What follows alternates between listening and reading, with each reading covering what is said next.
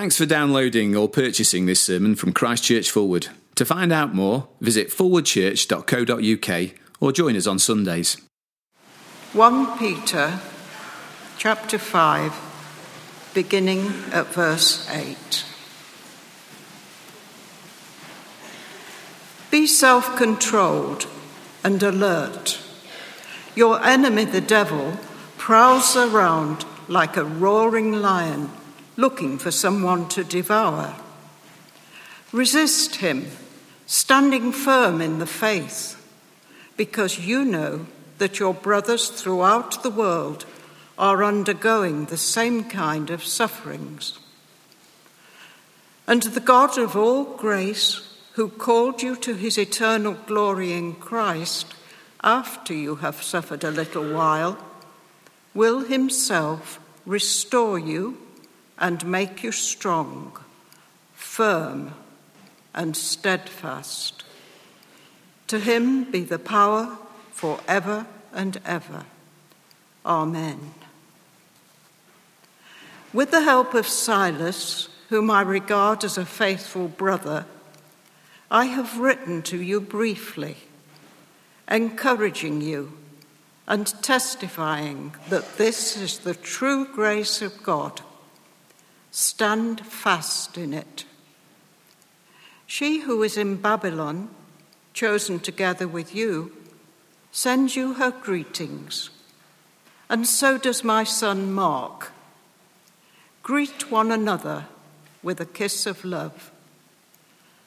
Peace to all of you who are in Christ. Cynthia, thank you very much indeed. Well, now, if you are thinking of going to this uh, ministry trainee event, as if to prove that height is no obstacle in ministry, here I am, and uh, you are very welcome. Good to see you. Uh, do keep your Bibles open to that reading uh, that Cynthia just read for us, the last uh, of our series, looking through 1 Peter. We started way back uh, in the beginning of September, and here we are um, at the end of November, and we come to the end of this book, which I think we've all enjoy- enjoyed hugely in our small groups. Uh, the other thing you might like to do is to grab hold of um, this little uh, handout uh, to see where we're going in the next few moments. And uh, if you like taking notes, uh, then uh, that will be helpful. But if not, you'll be at least be able to see where we are. Now, let me tell you about four people. I've changed their names and their circumstances, but over the years, I, I've met them all. Ruth called herself a Christian, but her, her lifestyle wasn't really distinctively Christian at all. Uh, she went to church, but morally, um, ethically, socially, there was uh, little that made her stand out as a follower of Jesus Christ. As we met for coffee, she explained to me when I was at uni, I tried to live a consistent Christian lifestyle, but I got such a hard time for it, I found it easier just to blend in with everyone else around me. And that's now how I live my life. By contrast, Andrew was full on in his Christian commitment. In so many ways, I loved what he was about. But he was an angry young man. Someone once said of him, I love what you stand for, but I don't like the way you go about it. Andrew stood up for Christ, but over the years it had cost him, and so he was angry with the world. Billy, on the other hand, was a gentleman, a nice bloke uh, completely committed to Christ and his people. He, he went to everything the church put on, never missed on a Sunday or small group or the prayer meeting. He was on the gardening rota, the, you name it, he was involved in it, except for the evangelistic events. He admitted to me that he had no unbelieving friends and never invited anyone to anything. And I asked him why, and he said, Well, I used to invite all my colleagues to everything, but then at work I was told that I had to stop talking about Jesus or I'd lose my job. Marion had lost her job because she'd stood up for Christ. I met her at a dinner party. She didn't even go to church any longer. She told me that uh, she felt God had let her down. You see, she'd suffered just because she did the right thing, and that didn't seem fair to her. Ruth, Andrew, Billy, and Marion all suffered because they were Christian but now they didn't live a rounded Christian life any longer. Now, Peter, the apostle, has written to keep us faithfully going for it Christianly. Look at chapter 5, verse 12. as the letter is rounded off for us. With the help of Silas, writes Peter, whom I regard as a faithful brother, I've written to you briefly, encouraging you and testifying that this is the true grace of God. Stand fast in it. That's why Peter has written his letter, so that Christians stand fast, so that we keep going in the Christian life despite suffering for it. Now, the author and preacher, Vaughan Roberts, talks about three dangers we face as we live in a world that rejects us. I've put them on the handout here. The first he calls enculturation where we get immersed and, and sucked into the culture. That is a huge danger for us when we're living in a world that doesn't like us and when we start to get a hard time for living as a Christian. I don't like to be snubbed and rejected. I like to be liked. I like to have a, a quiet life, a, a comfortable life. So if I keep getting a hard time for being a Christian, it will be very tempting for me not to give up being a Christian. No, I'm convinced it's true, but, but I'll be very tempted to be enculturated, to be like the culture around me, not to be distinctive. How many times I've sat with unbelieving friends and not said anything distinctively Christian when I've had the opportunity because I don't want the hassle. It is a constant temptation to blend in but through this letter, we've heard the call to be holy, to be distinctive in our Christian life, to abstain from sinful desires, to be different from the world around us. Peter says, don't just blend in with the society you live in. It's very tempting to be like that when we get a hard time for being Christian. That's how Ruth lived. Morally, ethically, ethically, ethically socially, she was like everyone else. Enculturation is one danger. A second is to be infuriated with the world, to become angry and aggressive, to find fault with everything in society, to be constantly fighting against the world, to be infuriated with the world around us. Andrew was like that. He suffered as a Christian, and so he fought back against the world that had made him suffer. But that's no good. That's not the kind of life that will stand out as attractive in this world. It's not the kind of life Jesus lived. See, at the end of chapter 2 of this letter, Peter held Jesus up as our example to follow. You can see that in, in chapter 2, verse uh, 20, uh, 20 and 21. Uh, and what do we discover of Jesus? He yielded to those who put him on a cross, the next verses tell us. And so Peter told us to submit to rulers and authorities and masters, even to submit to those who are harsh, even to those who are giving us a beating just because we're Christian. Living that kind of submissive life reflects the life that Jesus Christ himself lived. See the danger of enculturation, we become like the world, of infuriation, we fight against the world. And the third danger is intimidation, we become terrified of the world. That was Billy, fully involved in the life of the church, but never involved in evangelism. Because he got a hard time when he did. It is so hard to live in a world where we suffer for being Christian. There's a massive temptation to, to withdraw from society, to have very little to do with our community, to batten down the hatches and spend all our time in our little Christian ghettos. Just last week, I've got to hold my hand up, I sent my apologies rather than attend a meeting where I knew it would be hard. I told a friend this week who was at the meeting why I wasn't at the meeting. I explained that I didn't feel that I had the energy to go into battle once again. My friend was very kind on the other end of the telephone. He said, Look, I know you're battle weary, but we've got to keep getting involved. We've got to keep standing up for the truth, even though it's hard. That's what Peter says. Live such good lives among the pagans We've got to live in and amongst the world. The world needs to see distinctive Christian lives lived out in front of them and then to hear why we live that way. The world needs to hear the glorious gospel of the Lord Jesus because that's what people need more than anything. So don't become like the world. Don't constantly fight against the world and don't withdraw from the world. Rather, uh, chapter 2, uh, verse uh, 12 live such good lives among the pagans that they will see how we live and in time they'll want to follow Jesus Christ themselves. It's a fine balance. And getting it right and not falling into any one of those dangers is like walking a tightrope. It's difficult, but that's why Peter wrote this letter. It's here to teach us how to stand as Christians in the grace of God in a world where we feel like aliens and strangers. And as Peter sums up for us why he wrote his, why he wrote his letter, I'm especially struck by one word in chapter 5, verse 12. Do you see it there at the end of verse 12 of chapter 5? Peter says, This is the true grace of God. Stand fast in it. As Christians, we often talk about grace. We've been singing about grace all evening. We talk about grace and the grace of God, but I wonder what we mean by it and what we think it will look like in our lives, and especially when we suffer for being Christian. Sung about the grace of God. What will it actually look like? How will it be worked out? Well, in this letter, Peter, teaches us that the true grace of God is not that God takes us out of suffering, but that he takes us through suffering. The true grace of God is, as I put it on the handout, grace to endure suffering.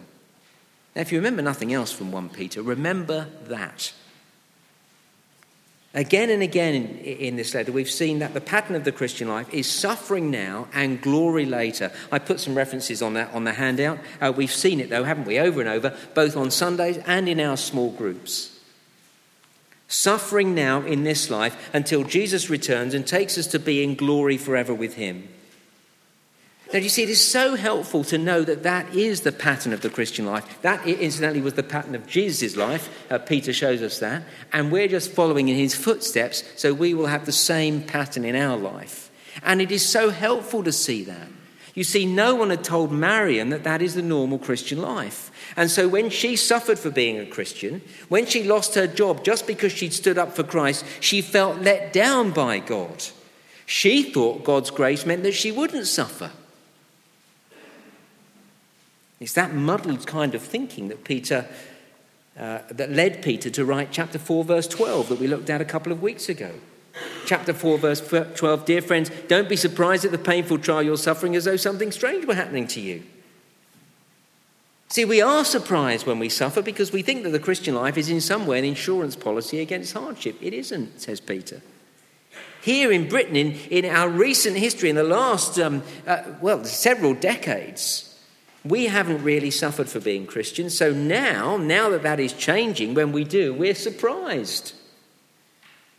And because we haven't been used to suffering for our faith, we don't teach new Christians that they will suffer for being Christian. So when suffering comes, we're surprised, chapter 4, verse 12, as though something strange were happening to us. And once you think something strange is happening to you when you're suffering for being a Christian, you start to wobble in the Christian life.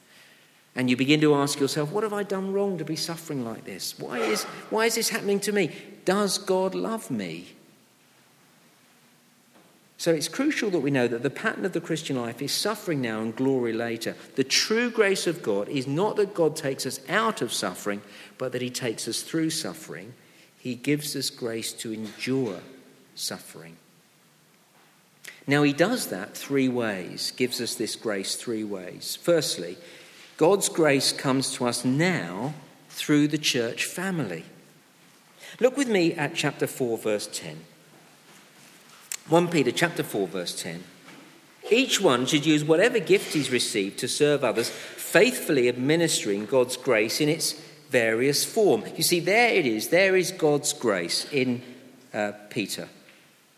And you see how it comes to us, verse 10? End of verse 10. It comes to us in, in its various forms. The word there is multicolored. God's grace comes in multicolored forms. Now, that multicolored word appears only twice in the New Testament, here in chapter 4, verse 10, and the other time, also in this letter, in chapter 1, verse 6. So just flip back with me to chapter 1, verse 6 for a moment.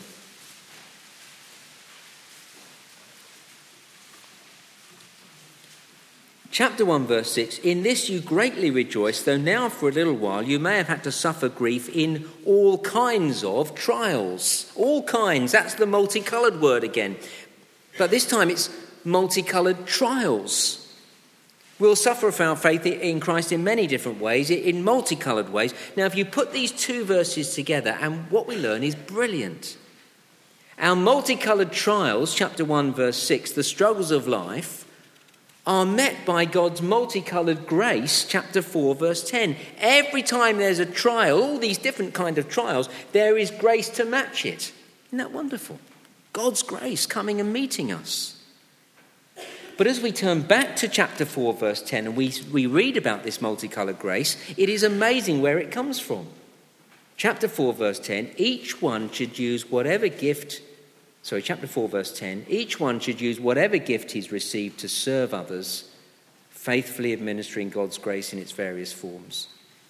Do you see God's grace comes to us as we all use the gifts that God has given us?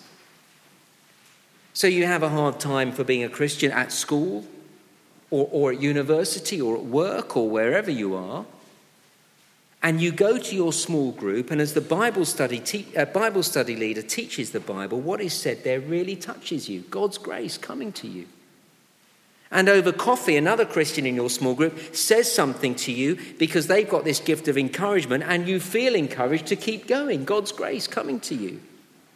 And you get an invitation from a member of your small group to lunch at the weekend. And when you go round for lunch at the weekend, you end up hanging out with them and their family all day long, and you have the most wonderful day with them. And at the end of it, you think, I can face Monday morning again. God's grace coming to you through this gift of hospitality. I think of a Christian mum with a young family struggling through life. And as if every day isn't hard enough, she goes to the school gate and she gets a hard time from the other mums just because she's a Christian. And it feels like the straw that breaks the camel's back. And then, out of the blue, that very day, uh, one of the older Christian ladies in the church family turns up with a delicious hot meal for the whole family. And then the same happens the next night and the next. God's grace has met her, met the whole family through people using their gifts of service. See, that's how God's grace comes to us in our various trials. That's verse 11. If anyone speaks, he should do it as one speaking the very words of God, whether it's a speaking gift of teaching the Bible or speaking gift of encouragement. If anyone serves, he should do it with the strength God provides, whether it's um, uh, well, all sorts of different ways of serving. Uh, time and again, I, when I go to meet people who are struggling in life, I've heard that others in the church family have gone to them long before I've got there by cooking them meals and, and cleaning for them, cleaning their house for them, uh, uh, uh, uh, driving them to the hospital, doing the ironing. I found in my own situation, I've turned up at things I felt quite low, and somebody said something. They've got this great gift of encouragement. There's a number of people in this congregation who do it. They probably don't even know they do it, and they say something to me, and it lifts me, and I can get going again. Isn't it wonderful? As we use our gifts, as we serve one another, God's grace comes to us. Verse 9, the gift of hospitality, opening our homes so that others can be part of our, our family. Students who've, who found it tough uh, to be sharing a flat with unbelievers. I, I know some of you have been so encouraged when the church family have invited you round and you've had a meal and then you've spent time with the family and it's just been enough to keep you going. You see, it all seems quite unspectacular saying the odd word here, inviting somebody round for a meal, taking somebody to the hospital, cooking them a meal.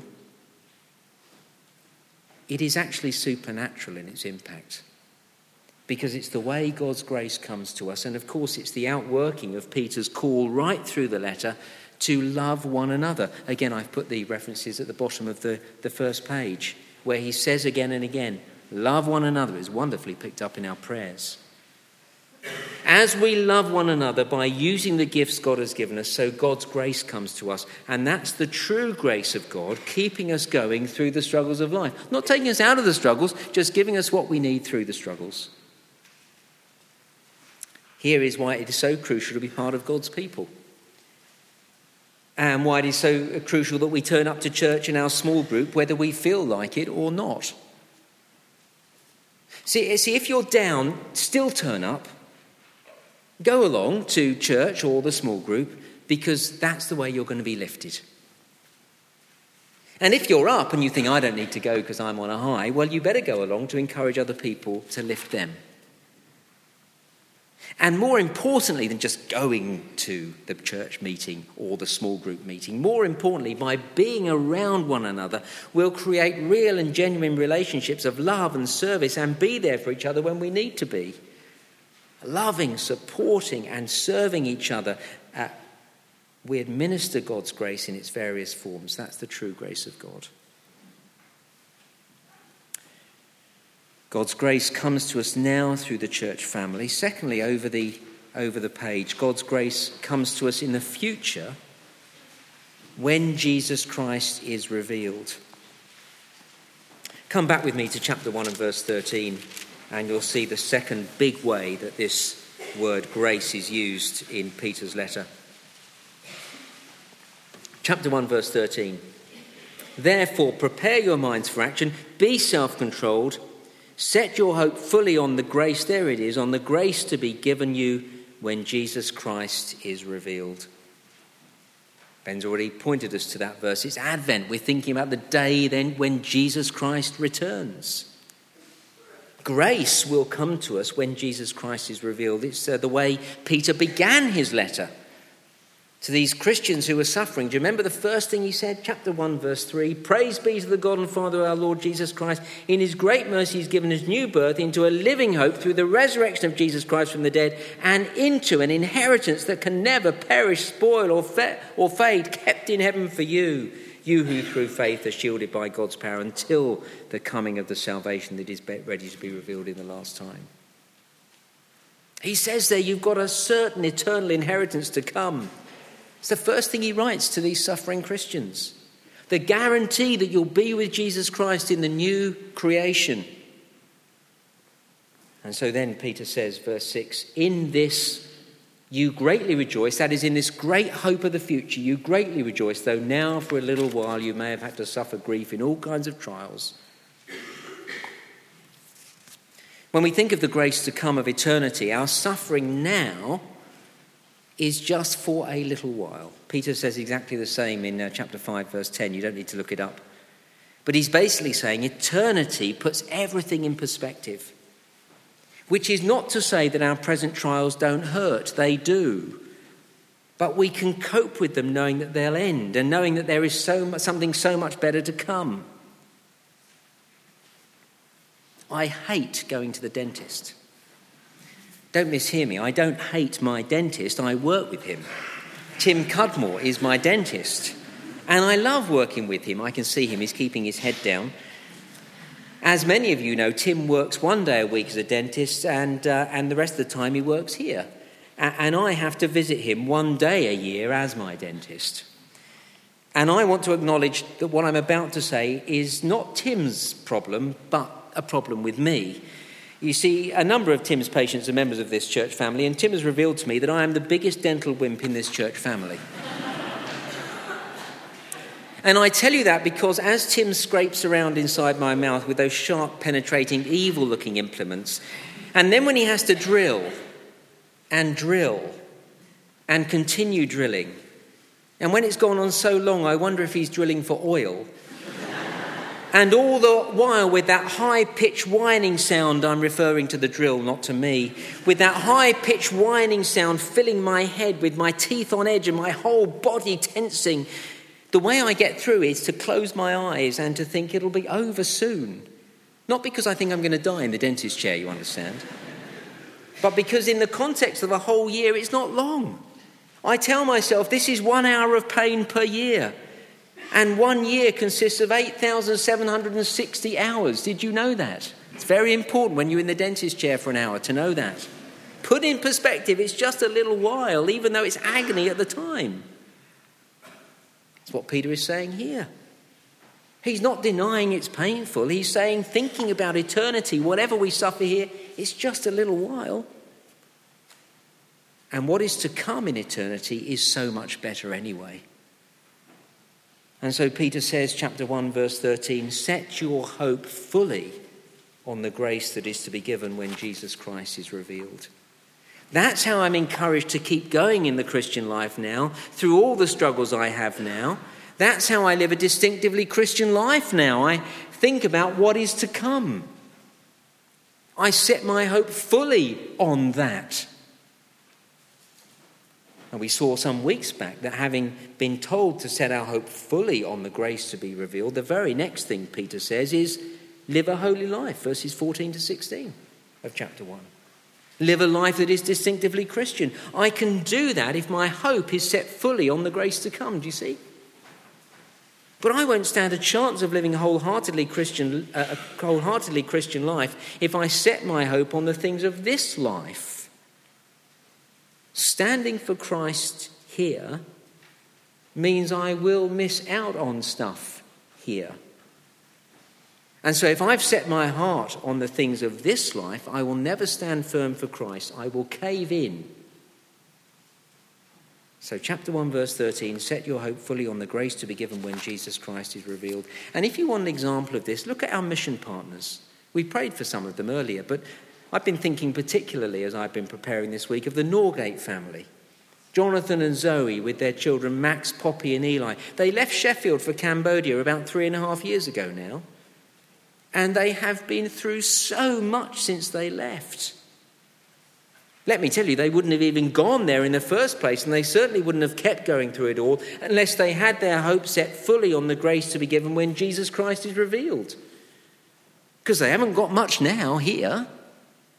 If they wanted things now here, they'd have never gone to Cambodia. Setting our hope fully on the grace to be revealed. That's how we live an outstanding Christian life. Being sure of the grace to come changes the way I live now. It enables me to be wholehearted in giving, in giving up my time, giving up my career, giving up my safety and security, giving up my money, giving up my home and my comforts. Knowing the grace to come liberates me to live for Christ as I should.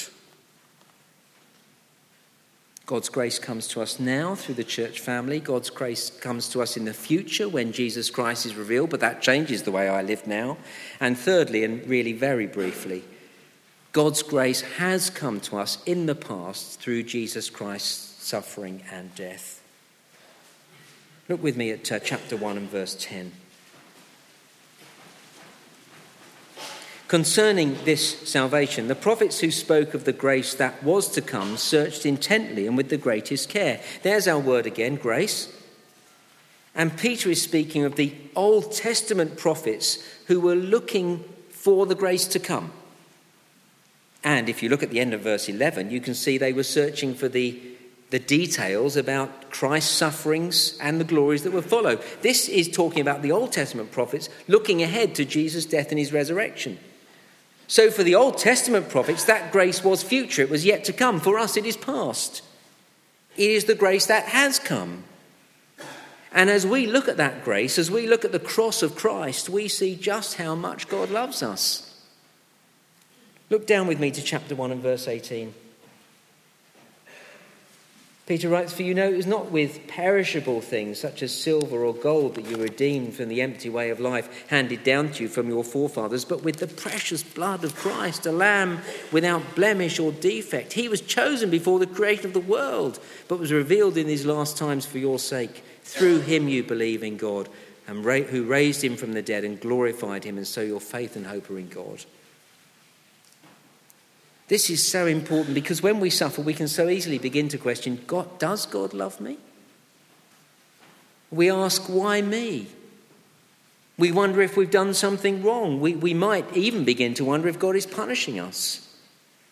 Whenever that happens, look back to the grace that has come in the past in Christ. For at the cross of Christ, we see God's grace. We see God redeeming us, buying us back, not with money, not with gold, but with a far more precious commodity, with the most precious thing in the universe. God the Father redeemed us with the precious blood of his own dear Son. That's how much God loves you.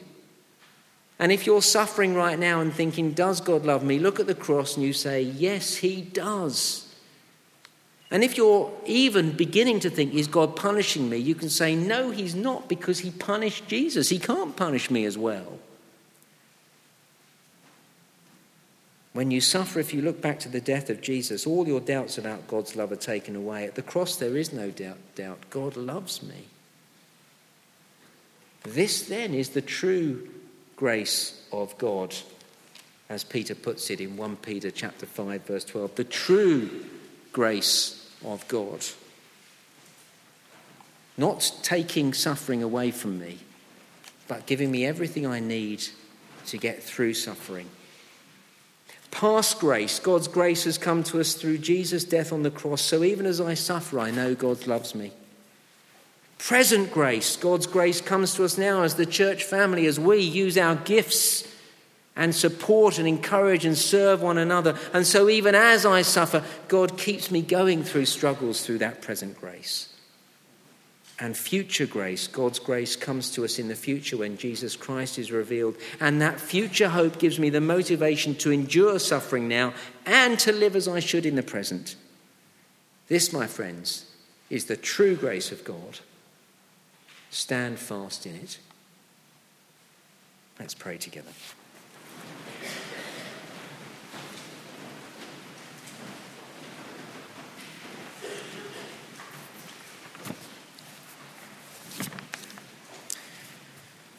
Our Father, we've sung already and now thought much about your grace. We thank you that you are a God of grace, giving us all of this, and we deserve none of it. We thank you for that most remarkable past demonstration of grace at the cross of the Lord Jesus. We thank you that you meet us in the most wonderful ways through the church family today. And we thank you for the grace that is to be revealed when we'll get everything, everything in the new heavens and the new earth, where we'll be face to face with you in your presence forever, and that will make everything worthwhile. And so we ask you to help us to indeed rejoice in your grace today and knowing the true grace of God, to stand fast in it, not only today, but tomorrow and all the tomorrows you give us. We ask it through Christ our Lord. Amen.